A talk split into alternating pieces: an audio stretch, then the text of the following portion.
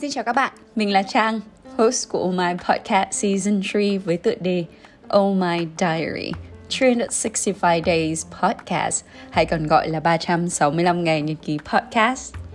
Đây là một series dưới dạng podcast để chia sẻ những suy nghĩ cảm nhận cá nhân qua những trải nghiệm cuộc sống hàng ngày. Và biết đâu những dòng suy nghĩ đó chạm đúng cảm xúc của bạn ngày hôm nay thì sao? Nào,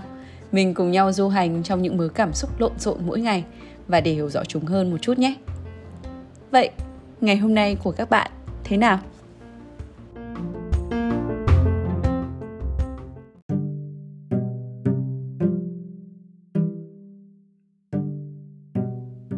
Trong cuộc sống hàng ngày, chúng ta sẽ không thể tránh khỏi việc nhận được những cái lời nhận xét, đánh giá và phản hồi tiêu cực.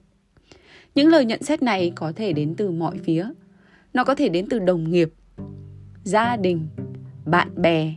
khách hàng và thậm chí là cả những cái người bạn mà mình mới quen biết hay mới kết nối. Và đương nhiên là khi lắng nghe những lời nhận xét này thì dù là ai đi chăng nữa cũng sẽ trồi lên một vài cảm xúc nhức nhối, khó chịu, thậm chí là hờn nhẹ. Có người thì rơi ngay vào cái trạng thái mất bình tĩnh do bị đả kích mà buông lời không hay. Hoặc có người thì hờn giận.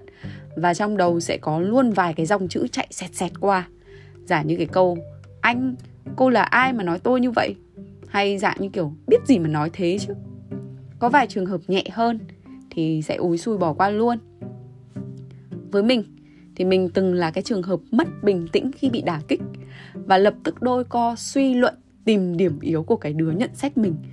Và tìm xem là tại sao nó nhận xét mình sai. Và đương nhiên là mình cho rằng cái điều nó nhận xét mình là sai và vớ vẩn.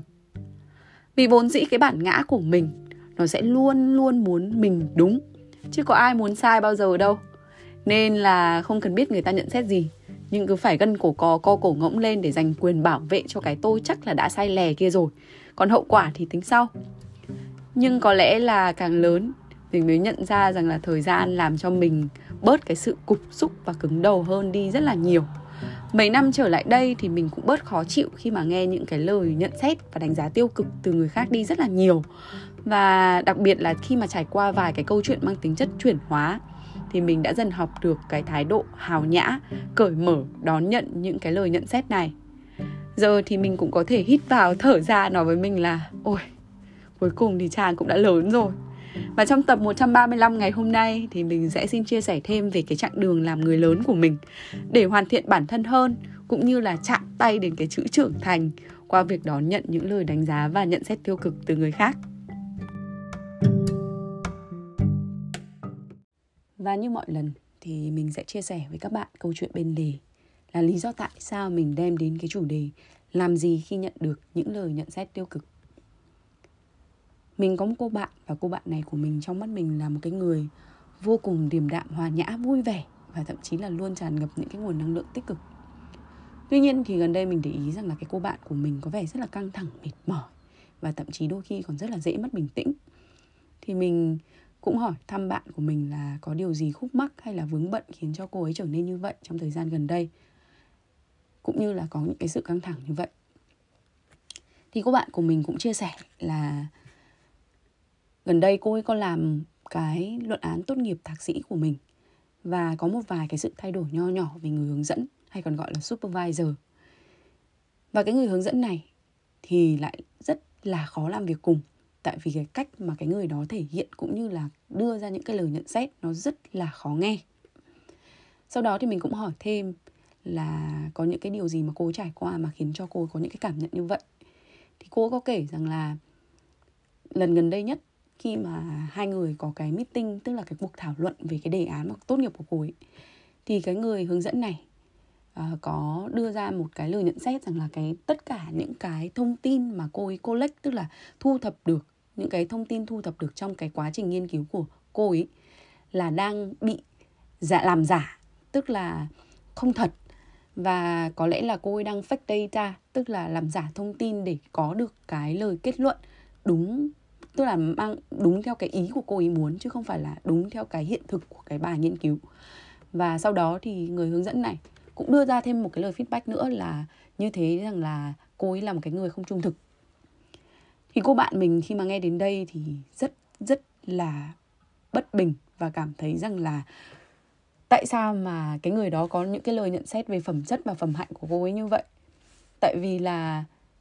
cái việc mà nhận được những cái lời uh, nhận xét mà mang tính chất critical tức là mang tính chất đóng góp mà nó khiến cho cái người làm cái bài luận án tốt nghiệp có họ có thể có thời gian suy nghĩ cũng như là chỉnh sửa một cách hoàn hảo hơn về cái bài của mình là cái điều hoàn toàn có thể thông cảm được. Nhưng mà đưa ra một cái lời nhận xét về phẩm hạnh của cô ấy là người không trung thực thì có lẽ đó là một cái kết luận hơi sớm. Có lẽ là một cái kết luận nó rất là hơi bẽ bàng một chút so với cái sự nhìn nhận của cô bạn của mình và thế là khiến cho cô bạn của mình rất là buồn. Và cô bạn của mình cũng về thì vốn dĩ là cô bạn của mình rất là hiền, nên là lúc đó thì cũng không dám nói gì cả. Và cứ thế về suy nghĩ rất là nhiều là liệu cô phải là người không trung thực hay không. Mà rõ ràng mình là cái người chứng kiến cô bạn của mình hàng sáng, đi thu thập thông tin cho cái bài nghiên cứu của mình, rất chăm chỉ, bất kể ngày nắng, ngày mưa hay là thậm chí cô ấy ốm mà cô cũng vẫn phải đi thu thập những cái nguồn thông tin để đảm bảo tính chính xác của cái bài nghiên cứu của mình. Thế nhưng mà nhận được những cái lời nhận xét như vậy, khi mà họ bỏ công ra làm cái bài nghiên cứu đó rất là dài như vậy và mình chứng kiến như vậy, thì mình cũng rất là hiểu cái tâm trạng của cô ấy. Và thậm chí là khi mà nhận được những cái lời nhận xét là cô ấy là người không trung thực, thì là có lẽ là cái lời nhận xét này nó đi hơi xa quá. Thế là mình cũng an ủi cô bạn của mình và có kể cô bạn của mình về cái câu chuyện à, làm thế nào để mà nhận những cái lời nhận xét tiêu cực Nói đến đây thì mình mới đem một cái câu chuyện mà mình từng được nghe sư thầy truyền đạt lại trong một cái khóa tu thiền mà mình từng được dự. Cái câu chuyện này thì ờ, có kể lại về cái việc mà con người chúng ta khi mà cứ si mê, ôm ấp mãi trong lòng những cái lời lẽ nặng nề đến từ người khác thì cũng đồng nghĩa với việc mà chúng ta đem những cái khổ đau và phiền muộn đó đi theo với mình. Thì cái câu chuyện đó nó như thế này khi mà còn tại thế thì một lần phật đi giáo hóa tại vùng bà la môn thì các tu sĩ bà la môn thấy đệ tử của mình đi theo phật nhiều quá nên là ra đón đường phật để mà chửi. Lúc này thì ờ, phật vẫn đi thong thả còn họ thì cứ đi theo sau để mà chửi. Thì thấy phật thản nhiên làm thinh, họ mới tức giận và chặn phật lại để hỏi, cù đàm có điếc không? Phật trả lời, ta không có điếc. Sau đó họ hỏi là, Ngài không điếc thì sao không nghe tôi chửi? Phật mới bình tĩnh trả lời, Này bà La Môn, Nếu nhà ông có đám tiệc, Thân nhân tới dự, Mãn tiệc họ ra về. Ông lấy quà ra tặng họ Mà họ không nhận, Thì quà đấy lại thuộc về ai? Lúc này bà La Môn mới trả lời là quả ấy thuộc về tôi chứ ai Sau đó Phật bình tĩnh nói Đúng vậy Khi mà ông chửi ta Ta không nhận Thì thôi Đến đây thì có lẽ là chúng ta đã hiểu trọn vẹn cái câu chuyện chửi mắng và lời dạy của Đức Phật rồi đúng không ạ? Có nghĩa là khi mà chúng ta nhận những cái lời lẽ từ người khác mà những cái lời lẽ đó nó không chính xác mà chúng ta cứ đem nó đi để mà buồn để mà uh, giận thì rõ ràng là những cái lời lẽ đó nó sẽ thuộc về chúng ta và sẽ làm cho chúng ta có những cái sự khổ đau. Còn nếu như mà chúng ta không nhận những cái lời lẽ đó, vì những lời lẽ đó nó không chính xác thì cũng có nghĩa là cái, những cái lời lẽ đó nó lại quay trở lại với cái người mà đưa ra những cái lời phê bình và nhận xét đó.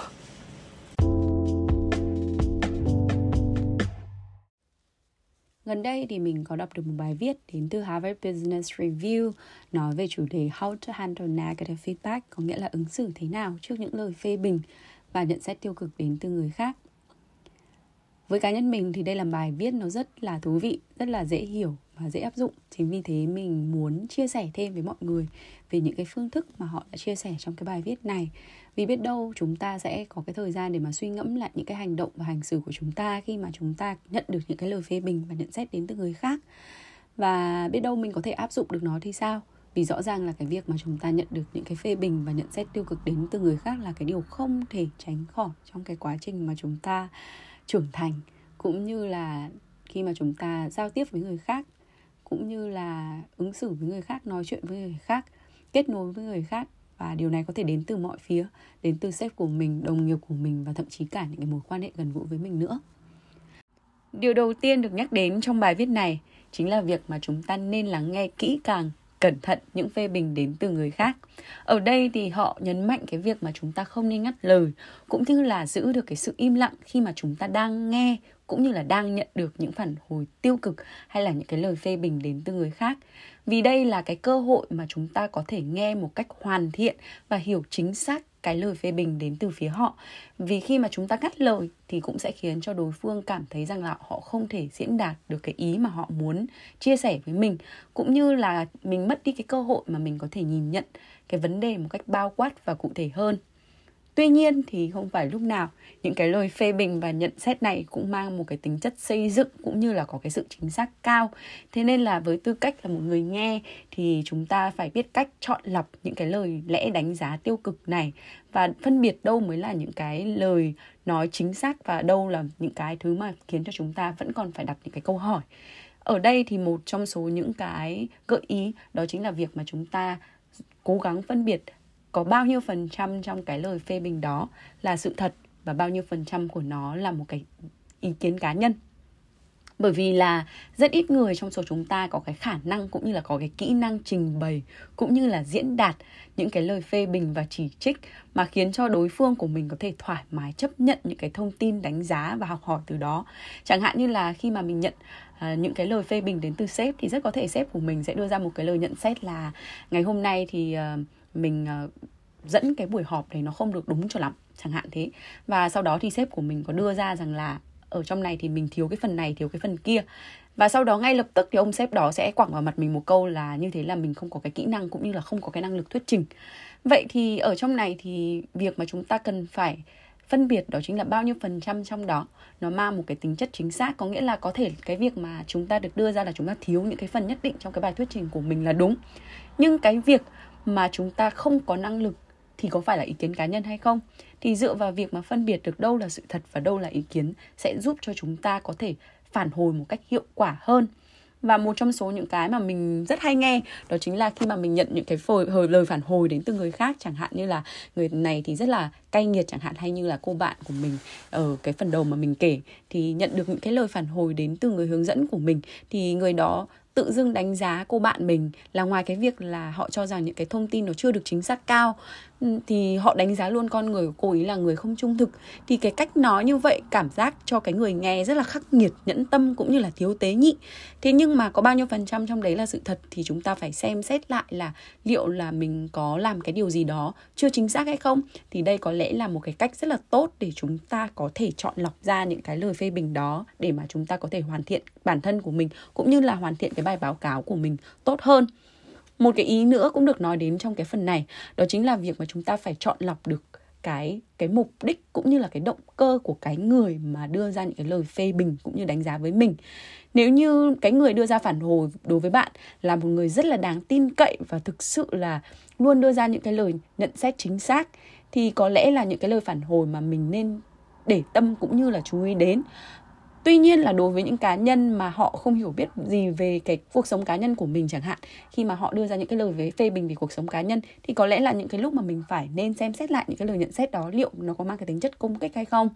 Và đặc biệt là đối với những cái người mà chúng ta thường cho rằng ví dụ như là khi mà chúng ta có những vị đồng nghiệp hay là những cái vị sếp, mà những cái người này thường xuyên là tự cao, tự đại, hay thích chỉ trích, hay là thích chỉ một tay và, kiểu Ừ, giơ tay năm ngón và chỉ đạo người khác cũng như là có cái xu hướng là drama, tức là kịch tính hóa. Thì có lẽ là cái lúc mà chúng ta phải thừa hưởng cái văn hóa là chúng mình sẽ phải giữ được cái sự bình tĩnh và hòa nhã để tỏ ra một cách chuyên nghiệp nhất có thể để lắng nghe tất cả những lời đó. Vì đôi khi kể cả khi những cái lời đó nó không chính xác nhưng mà khi chúng ta bồng bột cũng thể hiện một cái sự gọi là không được chuyên nghiệp của chúng ta. Và khi mà người đó thực sự là cái người mà người ta không có cái cái lời phê bình của họ không đúng thì việc mình có giải thích cái vấn đề đó cũng không giải quyết được điều gì cả. Vì việc mà chúng ta có thể cố để mà phân tích hay giải thoát cái ý của họ cũng như là chỉ trích lại cái lời phê bình của họ cũng sẽ không làm cho họ nhận ra những cái lời phê bình này. Vì vậy chúng ta để ở một cái thế thượng phong hơn thì có lẽ là việc mà chúng ta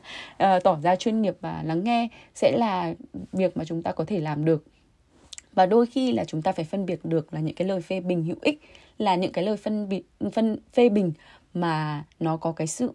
phản hồi mang tính chất xây dựng, có những cái luận điểm chứng cứ phù hợp để chứng minh những cái điểm không tốt của mình. Và đương nhiên là chúng ta không nên cho nó là những cái đả kích cá nhân hay là chúng ta cố tình hạ bệ những cái người mà người ta đưa ra cái lời phê bình một cách không có lý do. Tại vì chắc chắn là sau khi xem xét nguồn gốc và nhận ra rằng là những cái lời phê bình của họ là chính xác, thì đó là cái cơ hội mà chúng ta có thể ghi nhận cũng như là làm thế nào để chúng ta có thể hoàn thiện bản thân hơn. Mùa 3 của Oh My Podcast đồng hành cùng đơn vị HSCV Humanitarian Services for Children of Vietnam tổ chức sáng lập ra Blossom House với mục tiêu giúp các bé gái có hoàn cảnh khó khăn được sống trong một ngôi nhà chung an toàn và chữa lành, mang đến cơ hội hỗ trợ các gia đình và trẻ nhỏ ở Việt Nam trên nền tảng giáo dục và sức khỏe, những nhân tố quan trọng cho một tương lai tốt đẹp hơn. Và nếu các bạn có thời gian, hãy truy cập website của HSCV là www.hscv.org và hỗ trợ tổ chức để giúp đỡ nhiều em nhỏ có hoàn cảnh không may mắn. Ngoài ra, để ủng hộ Oh My Podcast, các bạn hãy share, subscribe và follow Oh My Podcast trên các kênh Facebook, Instagram và cùng đón chờ các tập tiếp theo từ chúng mình mỗi ngày. Oh My Podcast hiện đã có mặt tại Anchor App, Spotify, Google Podcast, Apple Podcast và SoundCloud. Để liên hệ hợp tác, các bạn có thể gửi email cho chúng mình hay có thể ủng hộ chúng mình bằng việc buy me a coffee hay gửi tin nhắn nói, tin nhắn thoại tới Anchor App. Cảm ơn các bạn đã lắng nghe. Điều tiếp theo được nhắc đến đó chính là việc mà chúng ta giữ được cái sự bình tĩnh, cái thái độ hòa nhã và không bị rơi vào cái trạng thái phòng thủ hay cảm thấy bị công kích khi mà chúng ta nhận được những cái lời lẽ phê bình và chỉ trích đến từ người khác đương nhiên là khi mà chúng ta nghe những cái sự chỉ trích hay những lời lẽ phê bình đến từ người khác, mà những cái lời lẽ này có vẻ không được chính xác cho lắm. Hay là nó bị áp đặt, thiếu thông tin, vụn vặt, phi lý hay đơn giản là kỳ quặc hay là bị cường điệu hóa, thì chúng ta sẽ rất dễ rơi vào cái trạng thái phòng thủ hay là nóng giận. Tuy nhiên thì cái thời điểm mà chúng ta bị phê bình thì có lẽ nó là một cái phép thử cho chính chúng ta để biết đâu có cái cơ hội để mình có thể nhìn nhận, cải thiện những cái khuyết điểm của mình cũng là cái cải thiện cái khả năng làm chủ cái cảm xúc của mình và cái tác phong chuyên nghiệp của mình đối với công việc hay như là cái sự hòa nhã của mình đối với cái cái thông tin đến từ người khác và trong cuộc sống của mình thì sao? Và các bạn có nhớ rằng là một trong số những cái bài tập mà trang nhắc đi nhắc lại khi mà chúng ta ở một cái uh, trạng thái nóng giận hay là một cái trạng thái tiêu cực thì việc mà chúng ta bám vào cái hơi thở là cái điều cần thiết. Việc mà chúng ta hít vào thở ra ba hơi khi mình có những cái gọi là cảm xúc nó bắt đầu trồi lên, sẽ giúp cho chúng ta nhìn nhận và quan sát cái cảm xúc đó dễ dàng hơn. Và rõ ràng là khi mà chúng ta kiềm chế những cái lời đó thì chúng ta cũng cho cái cơ hội để mình có thể nhìn nhận cũng như là lắng nghe hết những cái lời mà người kia có thể chia sẻ với mình. Tại vì ngay cả khi cái người chỉ trích bạn có thực sự sai đi chăng nữa, thì việc mà chúng ta trả treo lại và khẳng định rằng người ta cũng có những cái lời phê bình không đúng thì sẽ không bao giờ hữu ích cả vì mình cũng sẽ chẳng biết được là người ta sẽ chia sẻ thêm cho mình những cái điều và những cái thông tin hữu ích gì vì vậy là cái việc mà chúng ta có thể kiềm chế những cái giây phút mất bình tĩnh sẽ giảm cho cái tình trạng mà chúng ta gây dạn nứt trong những cái mối quan hệ trong cuộc sống của mình, trong công ty của mình, đối với đồng nghiệp của mình hay thậm chí là với những cái người rất là gần gũi với mình. Và dù có thất vọng hay là nóng giận như thế nào đi chăng nữa thì việc mà chúng ta bình tĩnh làm chủ được cảm xúc cũng sẽ đem lại những cái hiệu quả cho cái việc mà chúng ta có thể lắng nghe, cũng như là luyện tập cái kỹ năng nhã nhặn và tránh trải qua những cái cuộc tranh cãi lớn, cũng như là giúp cho mình có những cái nhìn nhận khách quan hơn về những cái lời nhận xét đó. Vì khi mà chúng ta ở một cái trạng thái và chúng ta chấp nhận rằng là trong cuộc sống của mình, thì không phải lúc nào nó cũng thuận lợi. Tại vì dù mình có siêng năng đến đâu, mình có phải là người tốt bụng đến đâu đi chăng nữa, thì cũng sẽ có cái lúc mà mình nhận được những cái phản hồi tiêu cực. Có thể là những cái sự gọi là hiểu sai, hiểu nhầm, misunderstanding hay là thậm chí là có là những có những cái giây phút mà những cái lời phê bình đó, nó cũng chính là những cái lời phê bình chính xác. Bởi vì là khi mà chúng ta sống thì có nghĩa là chúng ta phải mắc lỗi. Và cái việc mắc lỗi đương nhiên là cái việc mà chúng ta không bao giờ có thể tránh khỏi. Từ đó, khi mà chúng ta nhìn nhận nó, thì chúng ta sẽ nhận thấy rằng là khi mà chúng ta nhận những cái lời phản hồi cũng như là phê bình trong công việc ừ, hay là trong cuộc sống cũng là một cái cách để chúng ta khẳng định là chúng ta đang sống, chứ chúng ta không phải là chỉ tồn tại. Và điều này là những điều hoàn toàn bình thường.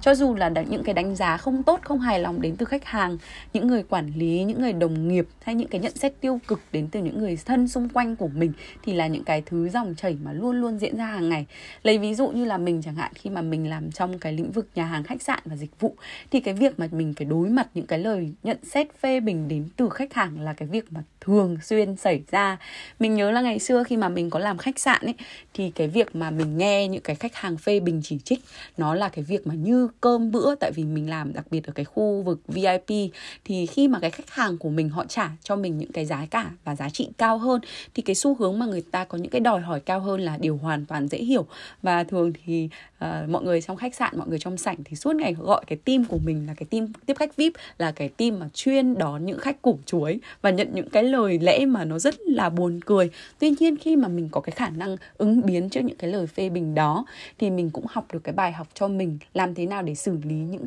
cái kỹ năng trong cái cuộc sống của mình, để xử lý những cái lời phê bình và phản hồi đến từ khách hàng hay là khi mà mình làm việc đến ở thời điểm hiện tại, mình mở nhà hàng khách sạn ra, thì khi mà mình mở nhà hàng Mamambo thì cái việc mà mình nhận những cái lời lẽ phê bình đến từ khách hàng, đặc biệt là qua Google review là cái việc đương nhiên hàng ngày xảy ra luôn. Và mình nhớ cái hồi đầu khi mà mình nhận được những cái lời lẽ Google review mà nó không hoàn toàn chính xác thì mình nhớ cảm xúc của mình là mình rất là bực. Tại vì rõ ràng là họ không có hiểu và không có biết và mình cũng đã có một cái bài viết về việc làm thế nào để mình đưa ra những cái lời nhận xét phê bình một cách đúng đắn hơn với tư cách là khách hàng để chia sẻ cũng như là nó đóng góp với những cái người làm dịch vụ. Thì ở đây thì mình cũng, với tư cách là người đưa ra dịch vụ thì mình cũng rất hiểu từ phía của khách hàng là họ có những cái mong đợi nhất định đối với cái dịch vụ và và món ăn của mình, cũng như là cái cái mặt hàng của mình đưa ra. Chính bởi vì họ có càng nhiều cái expectation, tức là nhiều cái mong đợi, thì họ lại càng trở nên critical, họ càng trở nên khó để mà có thể gọi là chiều lòng thì khi mà mình nhớ là những cái hồi đầu thì những cái điều này khiến cho mình tổn thương rất là nhiều mình cố gắng để giải thích. Nhưng càng giải thích thì làm, càng làm cho khách hàng cảm thấy không vui. Và dần dần về sau thì mình cũng giữ một cái thái độ bình tĩnh hơn. Có lẽ chính bởi vì như thế khi mà có những cái template để mà trả lời những khách hàng thì mình lựa thường xuyên có cái xu hướng là mình phải ghi nhận cái sự, cái lời nhận xét, những cái lời phê bình của họ trước đã sau đó là mình có thể từ từ giải thích và mình cũng giải thích ở một cái trạng thái neutral chứ không cố gắng áp đặt họ là họ phải nghĩ được như mình. Có lẽ như vậy thì mình sẽ giữ được một cái thái độ chuyên nghiệp hơn trong cái cuộc sống và công việc của mình và thêm một phần nữa là khi mà mình nhận những cái lời phê bình đến từ những cái người thân của mình, thì có lẽ là khi mà những cái người càng thân với mình, họ biết mình, thì thường là chúng ta sẽ dễ dàng tiếp nhận những cái lời nhận xét phê bình đến từ họ hơn. Tuy nhiên là khi mà những cái lời phê bình này nó đến từ những cái người mà người ta không biết nhiều về mình, chẳng hạn là những cái người người ta mới quen mình chẳng hạn, mà người ta đánh giá phê bình mình là người nọ, người kia, thì mình cũng rất dễ bị công kích. Tại vì mình sẽ rơi vào trạng thái là anh biết tôi bao nhiêu lâu mà có thể đưa ra những lời nhận xét như vậy. Thế nên là khi mà chúng ta rơi vào cái trạng thái mà chúng ta có những cái dòng suy nghĩ như vậy chạy qua đầu, thì có lẽ là cái lúc mà mình nhận ra rằng là người đó không biết mình quá nhiều. Vì vậy là khi mà người ta không biết mình quá nhiều và người ta đưa ra những cái lời phê bình quá sớm như vậy, thì liệu chúng ta có cần thiết phải bỏ cái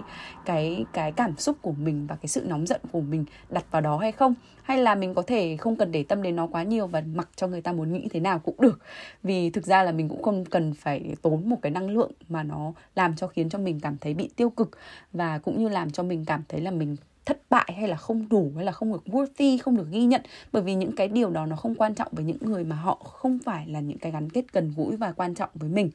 Và đương nhiên là cái việc mà học cách đón nhận và xử lý những cái lời nhận xét hiệu quả là một trong số những cái kỹ năng rất rất là cần thiết trong cuộc sống của chúng ta. Và đương nhiên là trong cái khi mà chúng ta lắng nghe những cái lời chỉ trích này, thì cái kỹ năng lắng nghe là một trong những cái kỹ năng mà cần được trau dồi nhiều nhất như cái phần mà mình đã nói ở phía bên trước. Có nghĩa là mình không cần phải lên kế hoạch trả lời, mình chỉ cần gật đầu cho đến khi người kia nói hết câu để đảm bảo rằng cái đối phương của mình, cái người mà đang đưa ra lời phê bình có thể hoàn thành và nói hết những cái điều gì họ muốn nói. Và khi, kể cả khi mà nhận những cái lời phản hồi tiêu cực này, mà mình nhận ra rằng là có những điều trong đó đó là những cái ý kiến cá nhân và đó là những thông tin hoàn toàn sai, thì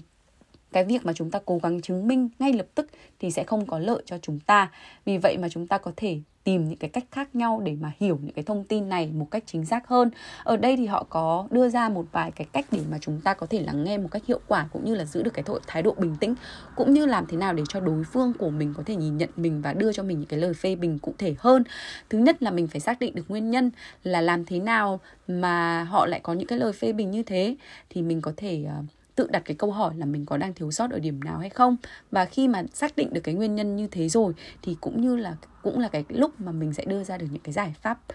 cải thiện cũng như là rút ra được những cái bài học. Và đương nhiên là chúng ta không nên vội vàng đưa ra bất cứ một cái kết luận nào, cũng như là cho rằng là những cái người mà đang phê bình mình, họ đang làm khó mình hay nghi ngờ về cái kỹ năng làm việc của mình, mà hãy lắng nghe tất cả những cái thông tin đó, bình tĩnh phân tích xử lý những cái thiếu sót đang được đề cập mình ghi lại, cũng như là xác định nó một cách rõ ràng để mình có thời gian để mà mình suy nghĩ. Và khi mà mình trong cái cuộc đối thoại đó, thì cái việc mà chúng ta có những cái câu hỏi cho cái người phê bình của mình cũng rất là quan trọng để loại bỏ những cái biểu hiện của cái sự phòng thủ cũng như là ngăn chúng ta lập tức nhảy vào để biện minh cho hành động của mình. Chẳng hạn rằng là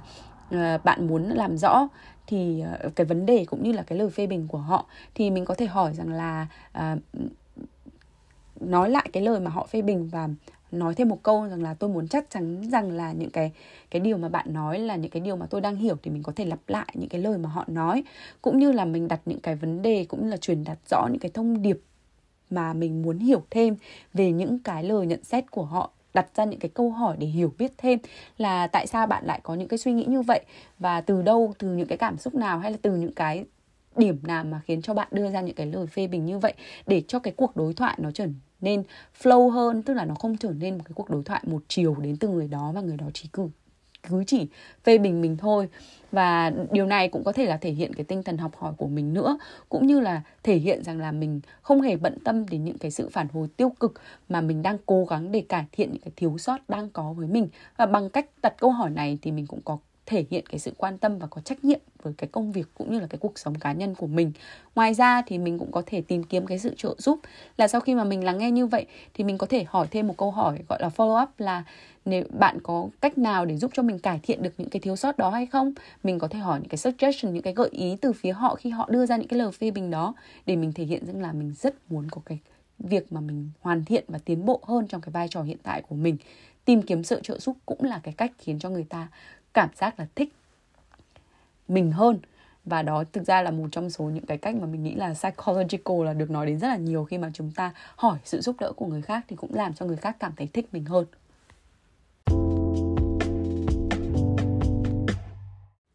Và điều cuối cùng mà chúng ta có thể làm đó chính là việc chúng ta xin thêm thời gian để suy nghĩ, thấu đáo về những cái lời phê bình và chỉ trích tiêu cực này. Trừ khi những cái phản hồi tiêu cực đó liên quan đến những vấn đề mà chúng ta có thể khắc phục ngay lập tức và ngay tại chỗ, thì cái việc mà chúng ta yêu cầu thêm thời gian để xem xét những cái lời phê bình này đối với những cái người cung cấp thông tin là một cái điều hoàn toàn dễ hiểu và dễ chấp nhận. Đây cũng là cái cơ hội để cho mình có thể sàng lọc ra những cái thông tin và những cái lời phê bình mang tính chất xây dựng hay không? Hay chỉ mang một cái tính chất gọi là làm cho mình cảm thấy có những cái năng lượng tiêu cực cũng như là mang tính chất công kích? Tại vì đối với những cái người mà họ thực sự mang cái tính chất xây dựng và giúp mình hoàn thiện bản thân thì họ sẽ luôn luôn có cái sự kiên nhẫn nhất định đối với mình. Và cái câu nói mà mình muốn xin thêm thời gian để suy nghĩ cũng sẽ giúp cho chúng ta có thể xoa dịu được cái tình hình. Ngay lập tức tại vì chúng ta có thể giúp cho họ xoa dịu những cái gánh nặng cảm xúc khi họ có những cảm xúc tiêu cực thì họ mới đến với mình để chia sẻ những cái lời phê bình và chỉ trích với mình. Và cái việc mà chúng ta coi trọng những cái phản hồi của họ bằng việc xin thời gian để mà xem xét những cái lời phê bình này một cách cẩn thận, bình tĩnh là cái điều mà tất, bất cứ ai cũng đều cảm giác rằng là nó sẽ là một cái lời phản hồi nó rất là dễ chịu để mà lắng nghe cũng như là được coi trọng những cái lời lẽ của họ, được coi trọng và được đánh giá cao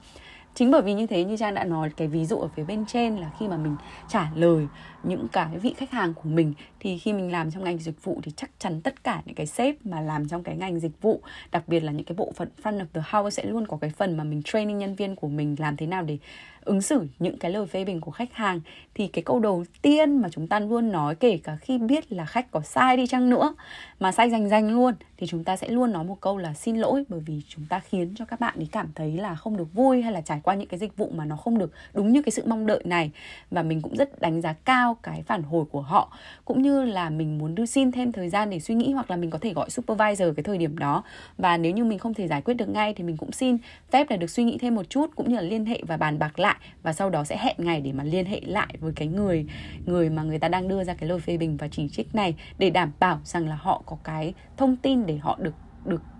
báo cáo lại cũng như là được ừ, inform là mình đang work on it chẳng hạn. Và để đảm bảo rằng là những cái thông tin mà họ được đưa đến với mình là đầy đủ thì mình cũng nên hỏi thêm và hỏi kỹ càng nó nữa. Thì cái việc mà chúng ta confirm lại và chúng ta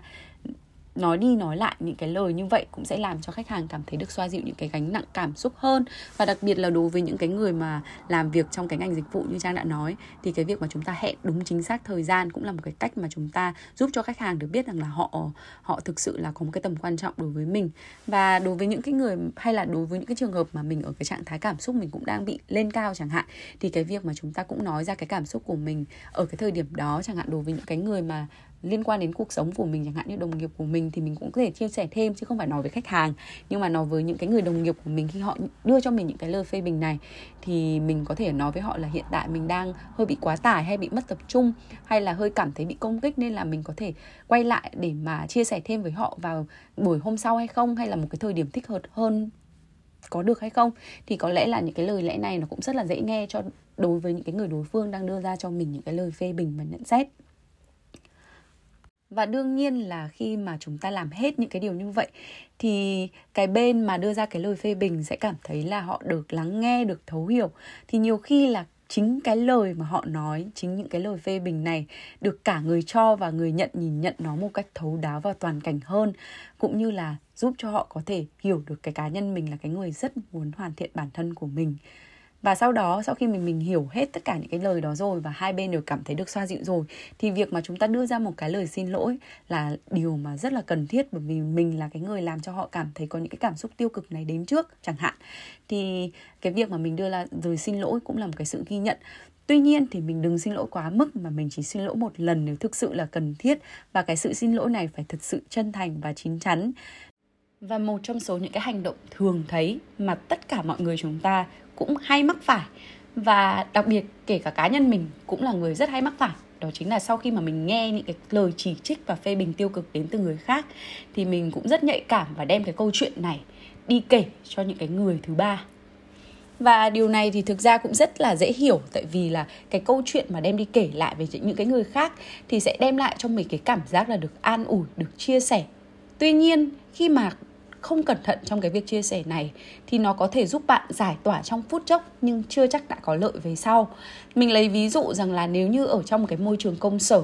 mà mình đem cái câu chuyện mình bị chỉ trích và phê bình đó đi kể cho những cái người đồng nghiệp làm cùng công ty, chẳng hạn như mình nhận lời chỉ trích phê bình từ sếp và mình đi kể cho những cái đồng nghiệp của mình, thì khi mà mình không có cái sự chọn lọc những cái người mà mình kể thì rõ ràng là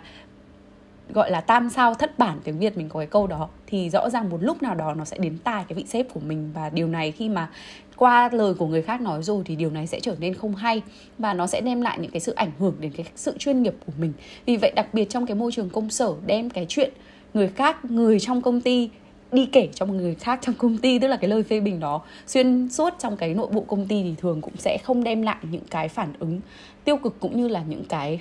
đem lại những cái hậu quả khó lường sau này. Thế nên là cái việc, mặc dù là cái việc cần được chia sẻ và ăn ủi là cần thiết. Nhưng chúng ta cũng nên cẩn thận cái việc mà người mà chúng ta chia sẻ và cái nội dung chúng ta chia sẻ là gì. Khi mà cái thời điểm mà chúng mình đem đi chia sẻ cái câu chuyện đó cho cái người thứ ba thì chúng mình có thể suy nghĩ thêm là cái người, cái câu chuyện mình kể có thực sự là chính xác hay không? Và cái cảm giác và cái lúc và cái trạng thái mà mình kể đó, nó có bị trạng thái nặng nề, khó chịu hay là ấm ức? Và cái lời khiến cho cái lời kể của mình cũng như cái nội dung câu chuyện nó bị sai đi hay không? Bởi vì mình phải hết sức cẩn thận là khi mình thiếu đi cái khoảng thời gian mà mình có cái self reflection, tức là cái thời gian kiểm điểm bản thân để mà phân tích cho bản thân trước, thì cái việc mà mình cần những cái lời khuyên từ cái bên thứ ba nó không có hiệu quả gì cả. Tại vì rõ ràng là người ở trong câu chuyện sẽ hiểu rõ cái vấn đề đấy hơn, cũng như là khi mình nhận cái lời phê bình thì bản thân cá nhân mình cũng sẽ hiểu cái lời phê bình đó hơn là những cái người thứ ba. Mặc dù là đôi khi cái cái lời thứ, cái người thứ ba sẽ giúp mình chỉ ra những cái vấn đề mà mình chưa nhìn nhận được. Thế nên là cái cách mình kể cũng phải rất là cẩn thận thế nên là để tránh những cái chuyện không hay xảy ra thì có lẽ là cái việc tốt hơn là chúng ta sẽ tập trung vào việc phân tích xem là có những cái điều gì mà mình có thể tập trung và cải thiện dựa trên những cái vấn đề cũng như là những cái lời phê bình mà mình nhận được thay vì nó đem cái câu chuyện đó để làm cái đề tài bàn luận hay là uh, gọi là chia sẻ quá nhiều với những cái người mà người ta chắc chắn là người ta, mình không biết được là liệu người ta có thể tin tưởng được hay không còn cái việc mà mình có partner hay có chồng hay là có một cái người bạn rất thân đem mà mình có thể giải tỏa được thì chắc chắn bạn là một cái người rất là may mắn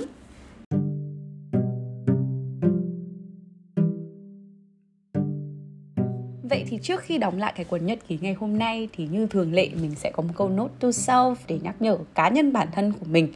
Và câu note to self của ngày hôm nay đến từ Robin Sharma về cái tựa là Negative feedbacks can make us bitter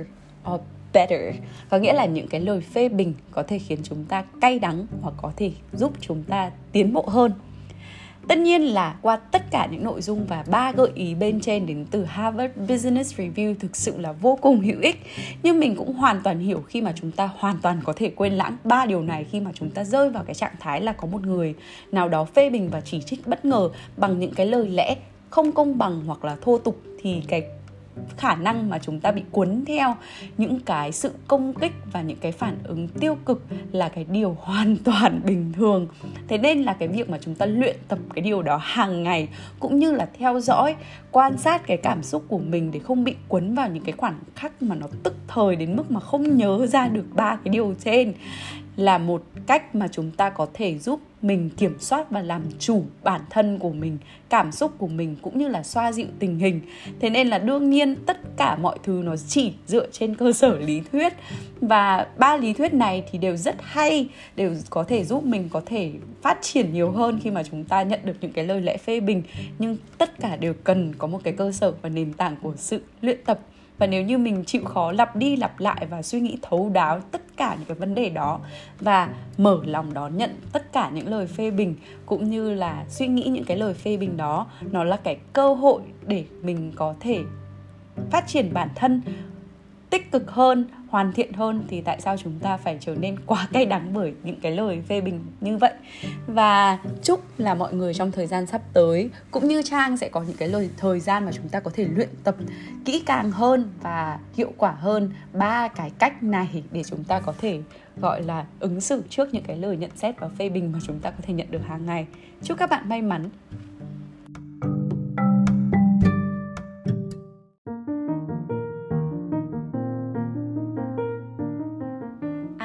Mình quên mất nếu như các bạn thấy nội dung tập podcast ngày hôm nay có thể hữu ích cho một ai đó thì đừng ngần ngại chia sẻ và gửi cho họ nhé